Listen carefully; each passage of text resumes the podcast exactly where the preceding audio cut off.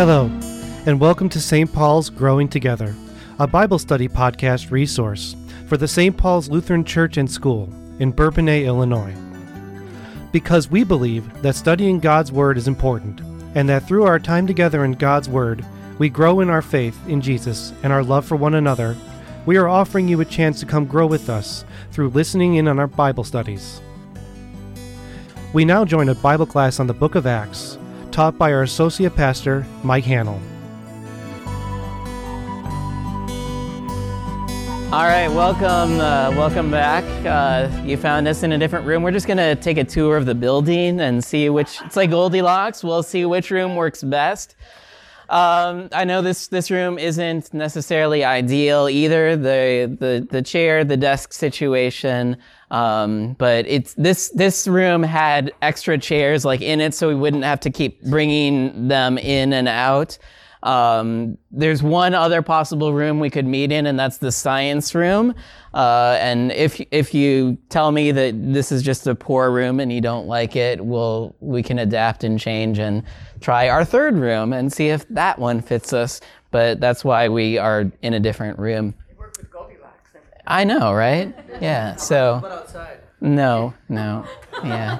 That's that's not an option. Too too many distractions for you and for me out there. Uh, handouts, yes, I know. I it was my problem because all I needed to do was staple these together, and nobody would have been confused. There are four pages of handouts, but the reason I did have a reason, even though I thought, oh yeah, if I stapled this together, this would be really easy, is because some of it I thought maybe you you want to keep or uh, I'm I'm vain enough to think you might want to keep some of this. I know really it just goes in the trash. Um, but you might want to keep it and you can fold it up or put it in your Bible at, at certain parts as more of it is more going to be more apt to certain sections of the Bible than others. Um, so that's that's the main reason why I didn't. Or you may say this page is junk. I don't like this page, but I do like that, and then you don't have to rip it all apart. I did include kind of the catch up page for last week. These are kind of some notes of introduction. Another thing that I know I'm really fighting against is one, I'm trying to not kill more trees than necessary. So if I can make something fit on two pages, I try to do it. If I finagle the font a little bit and I make it so that you can no longer read it, just just let me know. I can print out a larger font version as well. But when I have something that so neatly fits, fits on two, but increasing the font would have made it go on three, that's, that's one of the decisions I make. So uh, that's kind of the catch up from last week, the one that says Acts Introduction. There's some things on there that maybe we didn't talk about, but mostly things that we did. Second is a uh, handout called Outlines of Acts. Uh, again, sometimes as you are going into a book, it helps to know that big picture, uh, the structure of it, how it's put together, what you're expecting, and so forth. And the book of Acts is a book that it, it does certainly have a structure. It is well ordered and put together, but there are a lot of different ways to kind of dice it up. And so I've given you a few different outlines or ways to look at the big picture of the book of Acts. Just very quickly, uh, the three that are, well, four that are here. Uh, one is to look at this as primarily about Peter and Paul as as human actors in the story. Again, we've talked about how it isn't just about Peter and Paul, and the book of Acts is certainly not a biography of either of those individuals, but the book of Acts certainly does work that the first part, the first 12 chapters, Peter is primarily there. And he is the one that's involved in a lot of what's going on. Again, not the only one, but he's kind of the big name. Versus the second half, chapters 13 through 28, is going to be mostly about Paul. And Peter sort of all but disappears. Again, he'll, you'll see him in that latter half, but big picture, that's how some people kind of see the book of Acts, driven by these personalities. The second, and this is probably the most common way to outline it, is based on geography. So the book of Acts is all about the Word of God growing The word of the Lord grows and expands. That message of God's kingdom grows and expands. His kingdom grows and expands. And it does so through the Holy Spirit, through the Holy Spirit working in some of these individuals. But you see this growing. And as we'll look at today, it's given some very clear benchmarks of growth. That, that first it'll start in Jerusalem and then Samaria and Judea and then to the ends of the earth. And so as that is given early as Jesus' own word of what will happen, Luke pretty neatly follows that progression in the rest of the book. And so you can divide it up that way. So the first part talks about what happens uh, in Jerusalem, chapters 1 through 6, verse 7, and then to Judea and Samaria, 6, 8 through 931, and then finally to the ends of the earth, 932 through 2831. So that's a, another neat way. But the problem is with that is although that works as a way to divide up the book, um, there's there's a lot of content in there, and if you want to know a particular story or something that's happening, uh, unless you can remember when it happened in that story, you don't have much to go by. And so there are some lengthier uh, outlines, more expanded outlines, and those are the last two. The first version is there's this repeated theme or idea that's very specific. I mentioned it already about how the Word of God and the church of God grows. And so this is repeated a number of times in Luke's gospel, or uh, Luke's gospel, in the book of Acts. Those times are listed there Acts 6, 7, 9, 31. 1224, 16, and 1920. And so repeated words or phrases are very often a way, especially in an oral culture, to kind of signal okay, that's that's kind of a transition, or we wrapped up that and now moving on. They would kind of hear that repetition and know, oh, the, the word of the Lord continued to grow and expand. Okay, that means he's now going to move on to something new. It's that concluding word. So based on that repetition, here's kind of what an outline would look like uh, and the different parts. And you'll notice that again, it still basically follows that, that idea of the growth of the church from Jerusalem outward. I mean, that's, that's always there, but it gives a little bit more detail.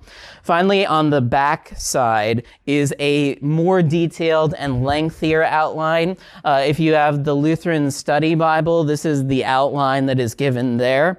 And it's, it's a fairly uncontroversial one. Uh, it's one of the outlines that you can read. And again, if you're looking for a certain story, you could probably find the story based on this outline because uh, it gives you a little bit more information than just that second outline from Jerusalem, Judea to Samaria, and then to the ends of the earth. So, um, again, for your own Bible study and reading. If you don't have a study Bible or something that has an outline, that's uh, my gift to you. Multiple, multiple things.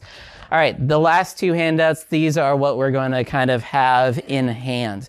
Um, so far, anyway, I might change my mind on this. Uh, we're not really using any Bible study per se, a study guide. I have a number of different resources that I, I, kind of peruse and study before class and then kind of jot down notes and we'll talk about some of the things that come up or I'll, I'll punt on some of the things if I don't quite know or if I think it's going to take us too far afield. But I just kind of put together some notes. We may go over some of these things in class, but otherwise um, I just kind of have them there as reference or things to think about and you can if you look at it later and you're like, we didn't get to talk about this, but I'm really intrigued. What what were you thinking when you wrote this? Tell me a little bit more. We can we can certainly do that. The last one is just a handout on Pentecost, and if and when we get to Pentecost, I, I might refer to that, but for now you can sort of put that one aside.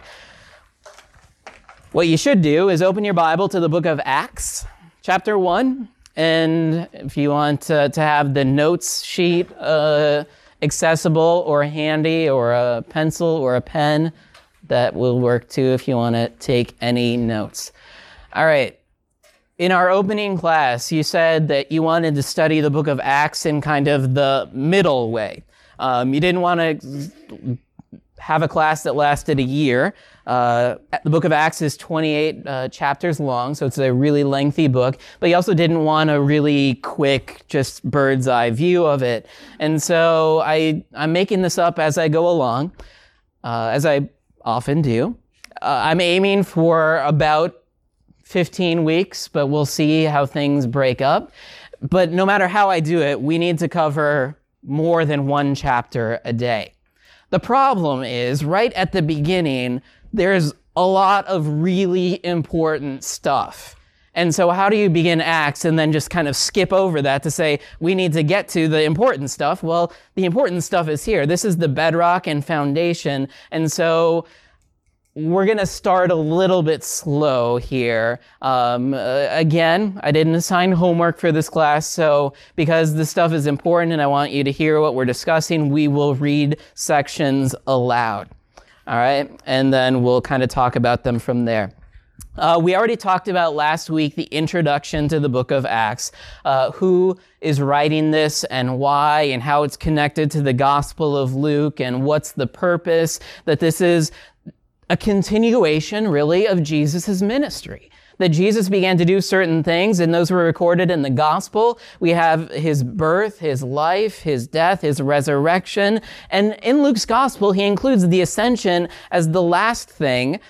But here, it also is going to be the first thing. So his ascension is kind of like the hinge that connects both of these books. And so that's where we're going to begin today. So beginning with the ascension, this is at verse four. Somebody can read, we're going to read just that paragraph on the ascension. So that's, uh, sorry, not four, six. Small print, I couldn't even read it. Verse 6 through 11. Somebody can read that nice and loud if you would. So when they had come together, they asked him, Lord, will you at this time restore the kingdom to Israel? He said to them, It is not for you to know times or seasons that the Father has fixed by his own authority, but you will receive power when the Holy Spirit has come upon you, and you will be my witnesses in Jerusalem and in all Judea and Samaria and to the end of the earth. And when he had said these things as they were looking on, he was lifted up and a cloud took him out of their sight. And while they were gazing into heaven as he went, behold, two men stood by them in white robes and said, Men of Galilee, why do you stand looking into heaven? This Jesus, who was taken up from you, taken up from you into heaven, will come in the same way as you saw him go into heaven. Okay. So just reading that and again, trying to get to the, the big and important things so we can be moving along. There's kind of three big ideas. You could argue that there's a lot more things happening there, but three big ideas. One, God's kingdom. Two, the Holy Spirit. And three, uh, Jesus's return. His ascension is what this is all about, but there are three different things that kind of come to the surface, and all of them potentially are rabbit holes that we could go down and never get back because there's so much there. So, first of all, when when you hear God's kingdom, what's the first thing that pops into your head? Where where are you going when you hear Jesus or, or Paul or somebody else talk about God's kingdom, what are you thinking? Heaven. Heaven? Okay. That's here on earth too. Okay, so heaven and here on earth. Judgment. Judgment.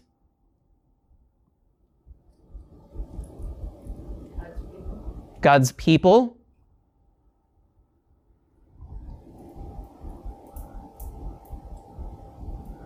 So in, in God's kingdom, the, the primary focus is not a location, right? This is not a reference to a place so much as it is to an idea that God's kingdom is God is king or that God is ruling that he rules over all things. Okay?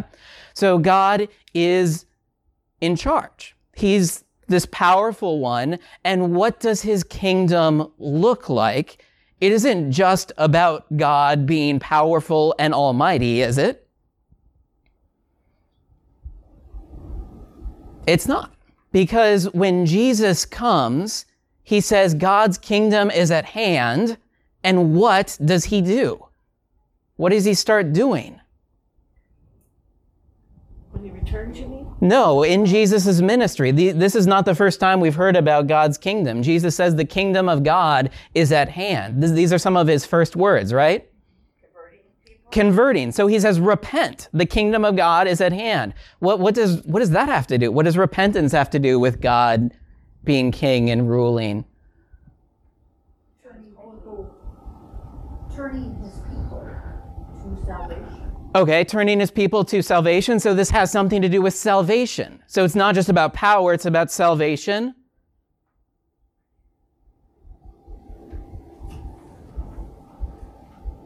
Other things that Jesus does, he heals people. He raises the dead. He casts out demons. He teaches people what it looks like to live as God's people. He, he preaches both law and gospel to them. All of these things are a part of God's kingdom as well, right? Because this is what Jesus says. Uh, remember in, uh, uh, there's this episode where John the Baptist kind of, it's unclear. He, he's in jail and he has his disciples go ask Jesus, Are you the one or is there another? And depending on your interpretation, that could be John trying to get his disciples to see he's the one, or it could be John really struggling with, wait a second, I thought this was God's kingdom. Why am I in prison? This kind of stinks. Jesus tells him, tells the disciples, that is, to, to go tell John what? What he's seen, which is all, all of those miracles and other. So this is what God's kingdom. It looks like new creation, right? It looks like this world before the effects of sin, before the uh, the effects of the fall. That that God is is recreating things. So this idea that God is king and ruling isn't just about a power thing of, of who's in charge, who's on the throne. It, it ultimately returns us to the Garden of Eden. It, it returns us to the picture of what God intended. If God is king, what would God want to see happen? He would want to see creation flourishing, humankind loving one another and worshiping Him. This, this is what we were created to be. It's not what we know right now because of sin, but this is what God created us to be like. And so Jesus is coming to, to kick out Satan from our world and from our hearts. Our gospel reading today, Luke 10, because this really belongs to God. We belong to God. And so all of Jesus' actions are directed towards that. But his healings and the miracles that he did weren't the thing. They were signs that pointed to Jesus' own death and resurrection, where all sin is brought upon him and new creation. On the third day, he rose again, and we will as well. Again, if you're into the catechism and all of that, or even the Lord's Prayer, we talk about this in the Lord's Prayer, don't we? Thy kingdom come. Yeah. And the explanation to that, you don't have to remember it word for word, but do you know the gist of what Luther says? Yeah it, it, it will come because it's God, God's kingdom, and God is the mighty one, but it, it is come. It has come because of what Jesus has done. We pray that we would work with God and be on his side rather than fight against and oppose it. What might it look like to fight against God's kingdom or to oppose it? Death, Death, okay. Sin. Yeah, anything that's contrary to what God would will. So, so the Ten Commandments, breaking any of those, worshiping other gods, being faithless people, all of that stuff would be against that. So that's the big idea of God's kingdom. But when in Jesus' day, people hear about that, some of them get that, they understand that, but there's this strain that has been there for centuries that you can't just make go away. That once we were promised that we would be a great nation, right? This is the promise given to Abraham. And once we were a great nation. Remember when King David was, was the king? We, we had peace on all sides because he was kicking butt and taking names and we prospered and this was all really good. And then things kind of went down from there. And eventually that kingdom just went away. It's destroyed. God promised that he would restore his kingdom. People heard that promise and what they held on to was not all the stuff that we just talked about. Like that's sort of there, but oh, you mean we're going to have a kingdom again? You mean we're going to be powerful against all of our enemies? That this is just a this world promise. And Jesus' promise was so much greater than that. So Jesus' disciples right now, they're thinking, okay, Jesus, everything's been done now. You, you were crucified. You rose again. Let's, let's now bring back this kingdom. The spiritual stuff is taken care of. So now let's rule. Let's have this, this world physical kingdom. And Jesus has to say, no, that this isn't the time to restore the kingdom to Israel. In fact, he just kind of brushes the disciples off and says, don't worry about that. Don't worry about the times, the events, any of that stuff. It's easy for us to speculate on that. To, to speculate on what does the end game look like and what does it look like for us. But Jesus here, especially with his disciples, is, is showing them that that's a preoccupation that they need not have right now. There's something more pressing and more important. It's not that the Bible isn't going to teach anything about what does the end look like, the new creation or any of that. It certainly does, but that's not going to be our preoccupation. That's the ultimate. Right now, there's something that they need to do. What is it that they need to focus on, and what are they going to be doing?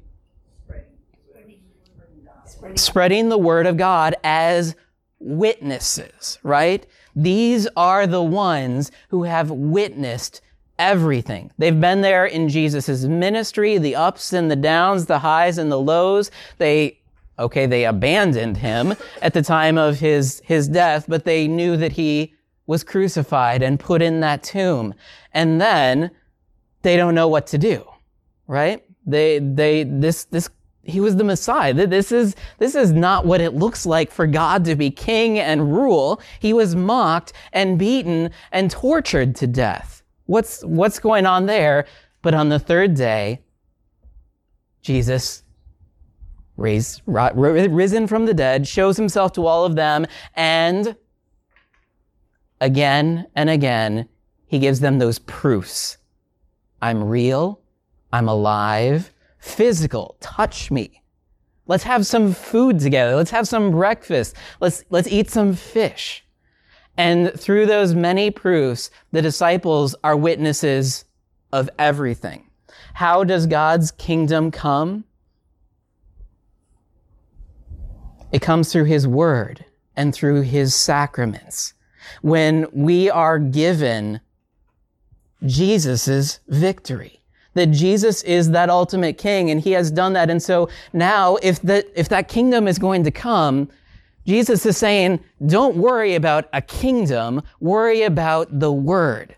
The word of God, the word of your witness. Because as I said, in Jesus' day, this is the only way to verify that something really happened.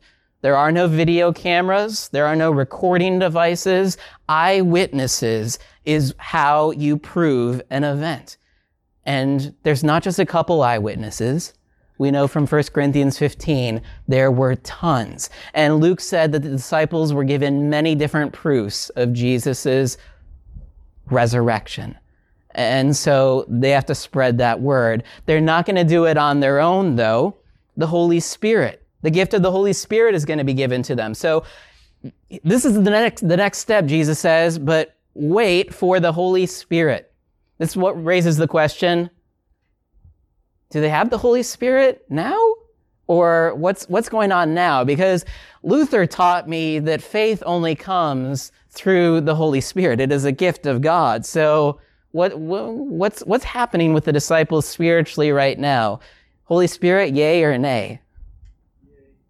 Okay, yay. Then what, if they have the Holy Spirit, why do they have to wait for the Holy Spirit?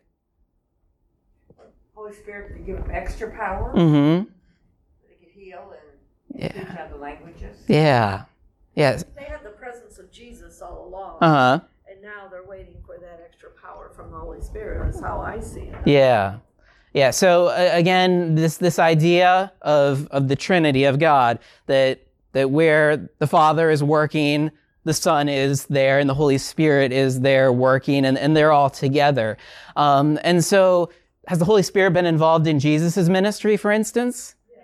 In big ways, right? His baptism, boom, like that's kind of the, the prime example. The Holy Spirit comes down on him like a dove. Uh, the Father proclaims, This is my Son whom I love. Listen to him. That happens at the Transfiguration again.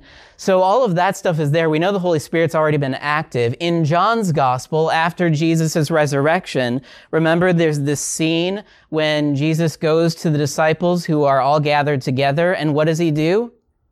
He breathes on them and says, receive the Holy Spirit. My peace I give to you. And that idea of peace again connects with the forgiveness of sins. There is reconciliation between us and God because of Jesus' death. So he gives peace to his disciples and that peace and the Holy Spirit are, are kind of one and the same. It is given through that gift of the Holy Spirit. And then he goes on to give them what we call the office of the keys, right? That they can forgive the sins of those who have sinned and retain the sins of those uh, who are unrepentant. So yes, the Holy Spirit has already been given, but they're going to receive, kind of as you said, more gifts from the Holy Spirit, more power. When we talk about the Holy Spirit uh, giving gifts uh, and receiving the Holy Spirit, again, the picture is never really that we like lose the Holy Spirit or that the Holy Spirit is like gas in a gas tank of a car. And after living a long time and running the race, we run out of that gas and we need more. Instead, the, the picture is always God fills us up and overflows again and again and again. And so usually the analogy that's given is, uh, is like with, with spouses or with your children. Uh, even though you've said, I love you once in the day, do you like to hear it more than once? Again and again. And it makes it makes you feel more loved and filled up. It's not necessarily that you you were feeling unloved because you know that, that you do love those people and that they love you. The, the Holy Spirit, the gift of the Holy Spirit is, is kind of like that. It, it, we, we have the Holy Spirit. We, we never have just like part of the Holy Spirit. We need more of the Holy Spirit. The Holy Spirit gives different gifts to different people, but just because this person can do one thing and I can do another, it doesn't mean like, well, he has that part of the Holy Spirit. I have this part. I wish I could combine those Holy Spirits and like have everything. That's, that's not really what's going on. So when they're to receive the Holy Spirit, they already have the Holy Spirit, but there's something new and different that's going to be going on. And Jesus told them what that thing was. You are going to be my witnesses, and you can't do this on your own. What, what I want to be done won't be done by you alone. You're going to need the Holy Spirit to do this, and He'll do it through you. So Holy Spirit's kind of the second thing. And when the Holy Spirit is here, people who are, are still Christians, but might have different beliefs, different beliefs than us, uh, this this starts to become a big point of contention. There are going to be more places where they will read Acts differently than than we believe. Last part, Jesus' return. So the disciples, yes, Are you going to talk more about the Holy Spirit? not today, but yes, the Holy Spirit's going to come up several times. Yeah. Uh, last thing, Jesus' return. So there's this cloud. I have a couple of verses there about this imagery of, of the cloud. Again, it's not so much the, the case that like there's this spatial thing. Uh, heaven is up there and, and hell is down here. God's spiritual kingdom is is always in our midst. It's it's not connected to our time and space. But this imagery of Jesus going into the clouds, like there was already in the Old Testament, this imagery of God's presence and the clouds. So, like, the, the bigger idea seems to be not that heaven's up there, but the clouds signified God's presence and Jesus is, is there. He is now with the Father and not here on earth. And this is kind of an important end note for Jesus' time with his disciples, because prior to this, it's been 40 days since his resurrection. And what has Jesus been doing during that time? Appearing, giving those proofs of his resurrection, and encouraging his disciples, showing them in God's word, in the Old Testament, how all of this has been according to plan. So he's teaching them to read and understand the Old Testament in, in, a whole new way. Yes, they were always preparing for the Messiah. That's there in the Old Testament. But we start to see how they're quoting the Old Testament in ways that I don't think they would have done unless Jesus had showed them and taught them this is what's going on and this this really was about me and this really is about you. So Jesus is doing all of those things, he ascends, but the disciples they're just sort of like all right.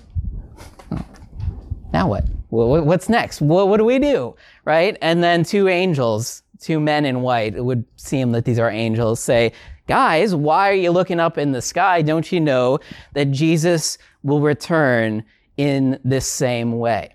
And again, this focuses on some really big imagery. Uh, the book of Daniel, Daniel 7, has this image of the Son of Man like riding on clouds. Jesus even quoted this verse uh, during his trial with Pilate.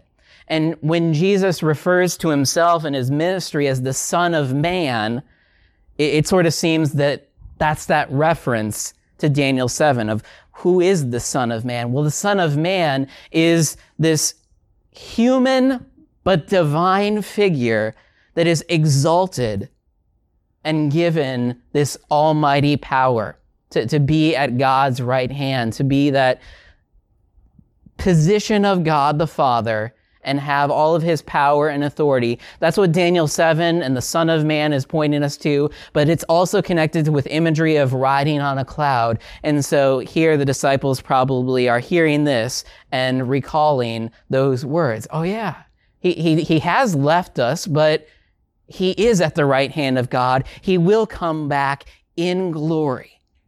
And, and that's a good thing. So again, if they're looking too far forward to how is all of this going to come together, Jesus says, don't worry about that for now. You, you've got some work to do and let's focus on that. But again, the angels are going to say, you know how it's going to end. It's going to, it's going to end with Jesus coming back in the cloud and this will be the final act. This will be when we have that new creation in all of its fullness and all of its glory. Sin is put away. There is no more death. There is no more dying. None of that. It's gone. All of that's here in Jesus' ascension. Like I said, really big stuff. It's pretty hard not to skip it. Some people like, you know, the ascension, take it or leave it. It's not in all of the gospels after all. It's really only in Luke's gospel. Uh, it's kind of unimportant, but there's some really important things introduced here and it, it serves some important purposes to keep us focused on what is the task of the Holy Spirit What is our task? What, what are we a part of? We're a part of all of this right now. And just like the disciples, we are working for God's kingdom. The power of the Holy Spirit is with and among us, and we too are waiting that time when Jesus returns.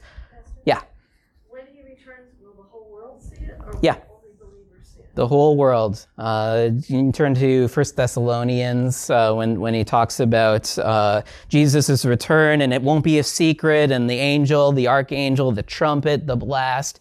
Um, yeah, it's it's a it's the final thing, and there's it's there's like no doubt about it. Not just oh, I, I wonder if I missed that on the news today. Um, I'm not sure what's happening. Did only a few people see him ascend?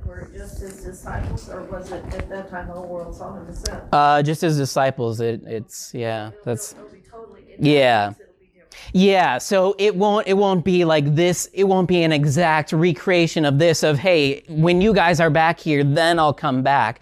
But it's that idea of you've seen me go into glory, I will come back with that glory. Um, yeah, so it's not like a exact replica of this event, but the the idea. Yeah.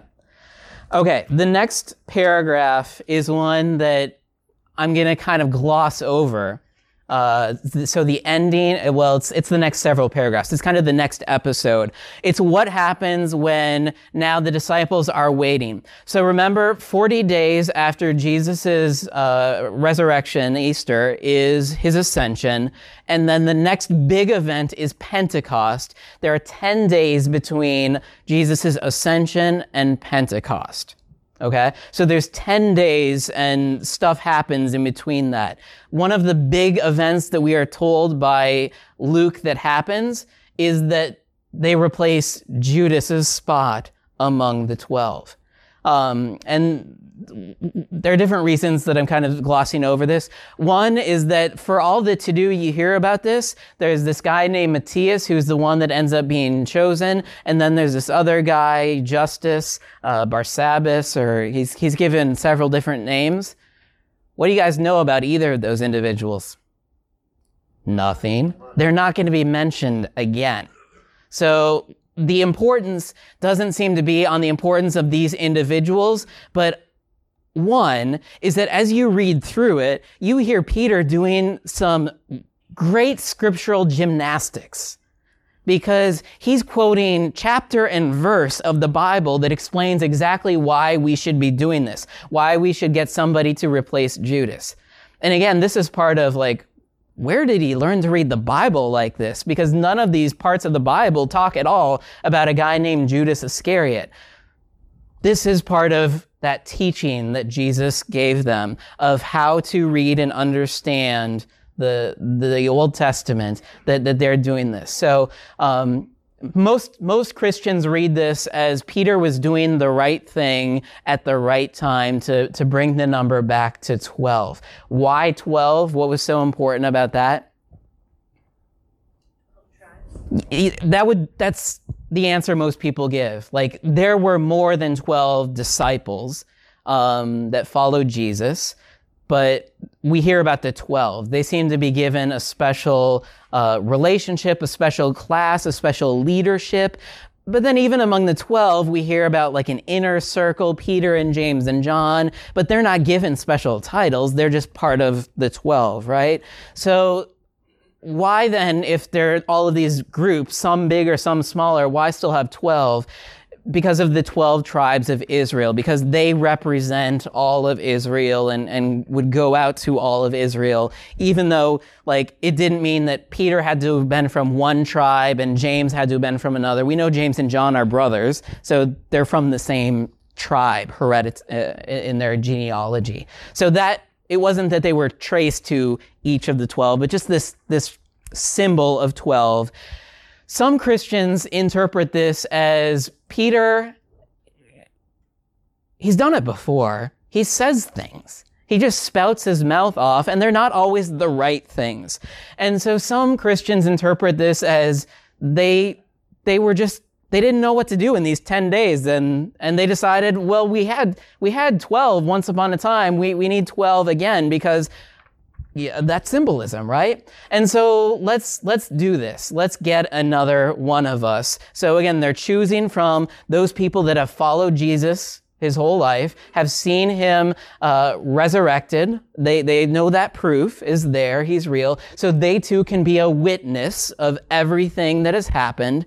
Um, and it seems that there are multiple candidates that fit this. So again, that reminder that there are the twelve, but there was always a wider group that was close with Jesus and followed him.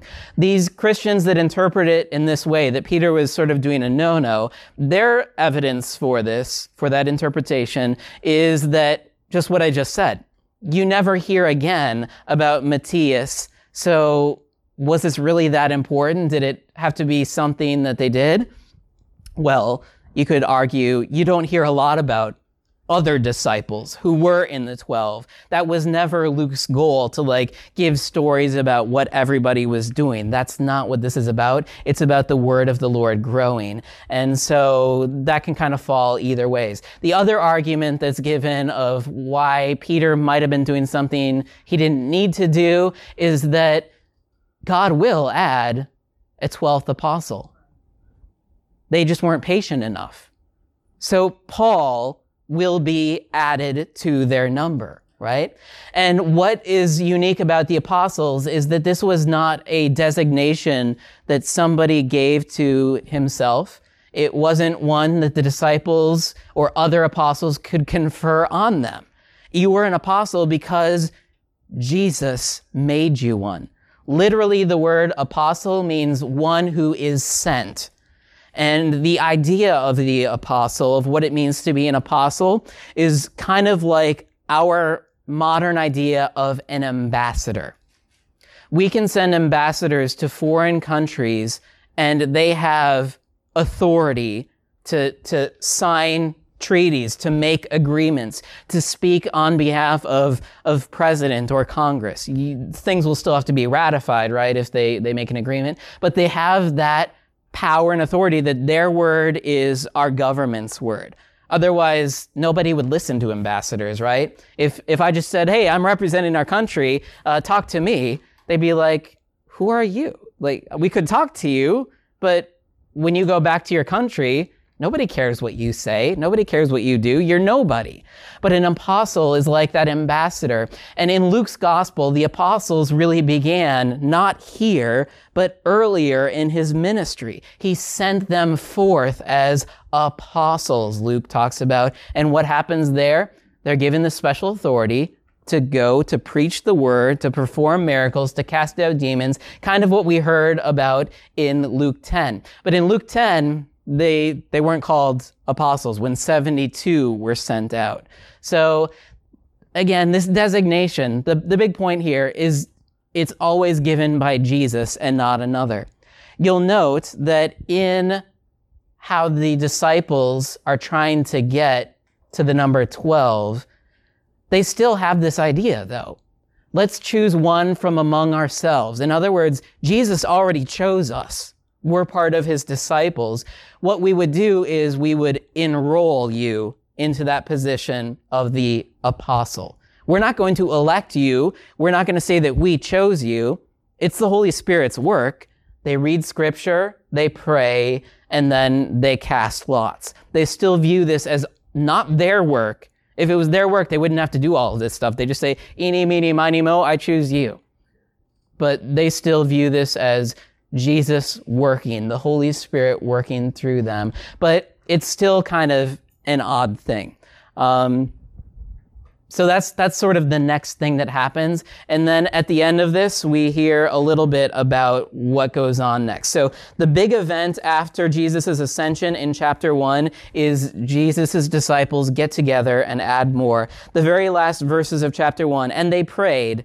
Um, and they said, You, Lord, who know the hearts of all, show which one of these two you have chosen to take the place in this ministry and apostleship from which Judas turned aside to go to his own place. They cast lots for them. The number fell on Matthias, and he was numbered with the 11 apostles. So that's there. All right. Yes, Ken. So how does that just, going back to Paul being the twelve? What? It says he chose, Yeah. inspired by the Holy Spirit. Yeah. So the idea of Paul is that we do already have 12 apostles. What's Paul known as? The apostle to the Gentiles. So he is given a different apostleship. He is, again, we find out that it's it's not it's not that black and white because Peter realizes this isn't just for Jews. It's for a guy named Cornelius too, a Roman. Uh, but that's that's kind of that no. So the significance of the number twelve, it it might have meant something, but it didn't mean that yeah there couldn't be one more, and that one more still has a really important role. Um, I, I don't really endorse one view or another. I just I thought it was fascinating because again, when we read this, we're kind of like, oh yeah, they they cast lots and and we don't do that anymore, and that's kind of weird. Um, and again, It's like a gamble thing. It sort of is, yeah. I mean, we hear about casting lots when Jesus' clothes are divided. Um, it, it was a way to decide, like dice. Uh, you get the evens, I get the odds, and then see what happens. Um, But it was also used among the priests. Yes, it has it has background, and they weren't wrong for doing it. It it follows biblical precedent, but from there on, we read like they did this because they did they didn't they hadn't yet received the gift of the Holy Spirit. They they somehow felt that they were lacking in that judgment.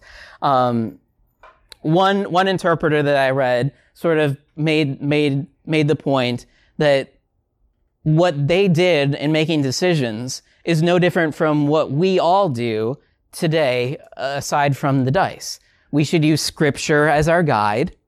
We should pray about it. And we should use that divinely gifted common sense. You know? So when we have to make decisions, it's not that we have to roll the dice anymore and figure out which, which way the dice fall. Is it scriptural? Have we prayed about it? Have we used that wisdom that God has given us? And in that wisdom, that usually, if, if it's a big decision, I find that talking to other people about making that decision, sort of helping them weigh, weigh through some of your thoughts and decisions, this is basically the process that they're going through. They first look to scripture, and Peter said, scripture tells us that we need, we need to fill Judas's spot. They prayed about it, and then they used common sense to make the decision. They said, okay, this has to be the pool of candidates, right? It has to be somebody who knows Jesus. We're not just going to go out on the street and randomly pick somebody. It's somebody, a candidate who made sense for them to pick because he kind of fit the, the, the same requirements that all of the other apostles had and would qualify as a witness. Um, and, and so we do the same thing. Our, our, our decision making, it's, it's done in light of this. Um, again, we sometimes make decisions and we don't necessarily pray about every single thing that we do. Uh, should I have waffles today or cereal? Uh, I don't know. Is there a Bible verse? You know, it, it's not like that, but all of our decision making should ultimately be in, in line with God's word. Um, but those especially big and weighty decisions, are we praying about it? Are we seeking that godly wisdom and, counsel from ourselves and from other Christians and close friends? Okay, I told you we're going slower. We, we will speed up. Pentecost we'll cover next time uh, in all of its whole, in all of the fullness, chapter two, and we'll sort of proceed this way. Uh, there'll be parts that we'll zoom in on, and then parts that we kind of have to jump over. I'll try to summarize them and explain why it's important, but why we're doing other things as well. Uh, if this is working, then good. If not, I'm sorry. Tell me how to do it better.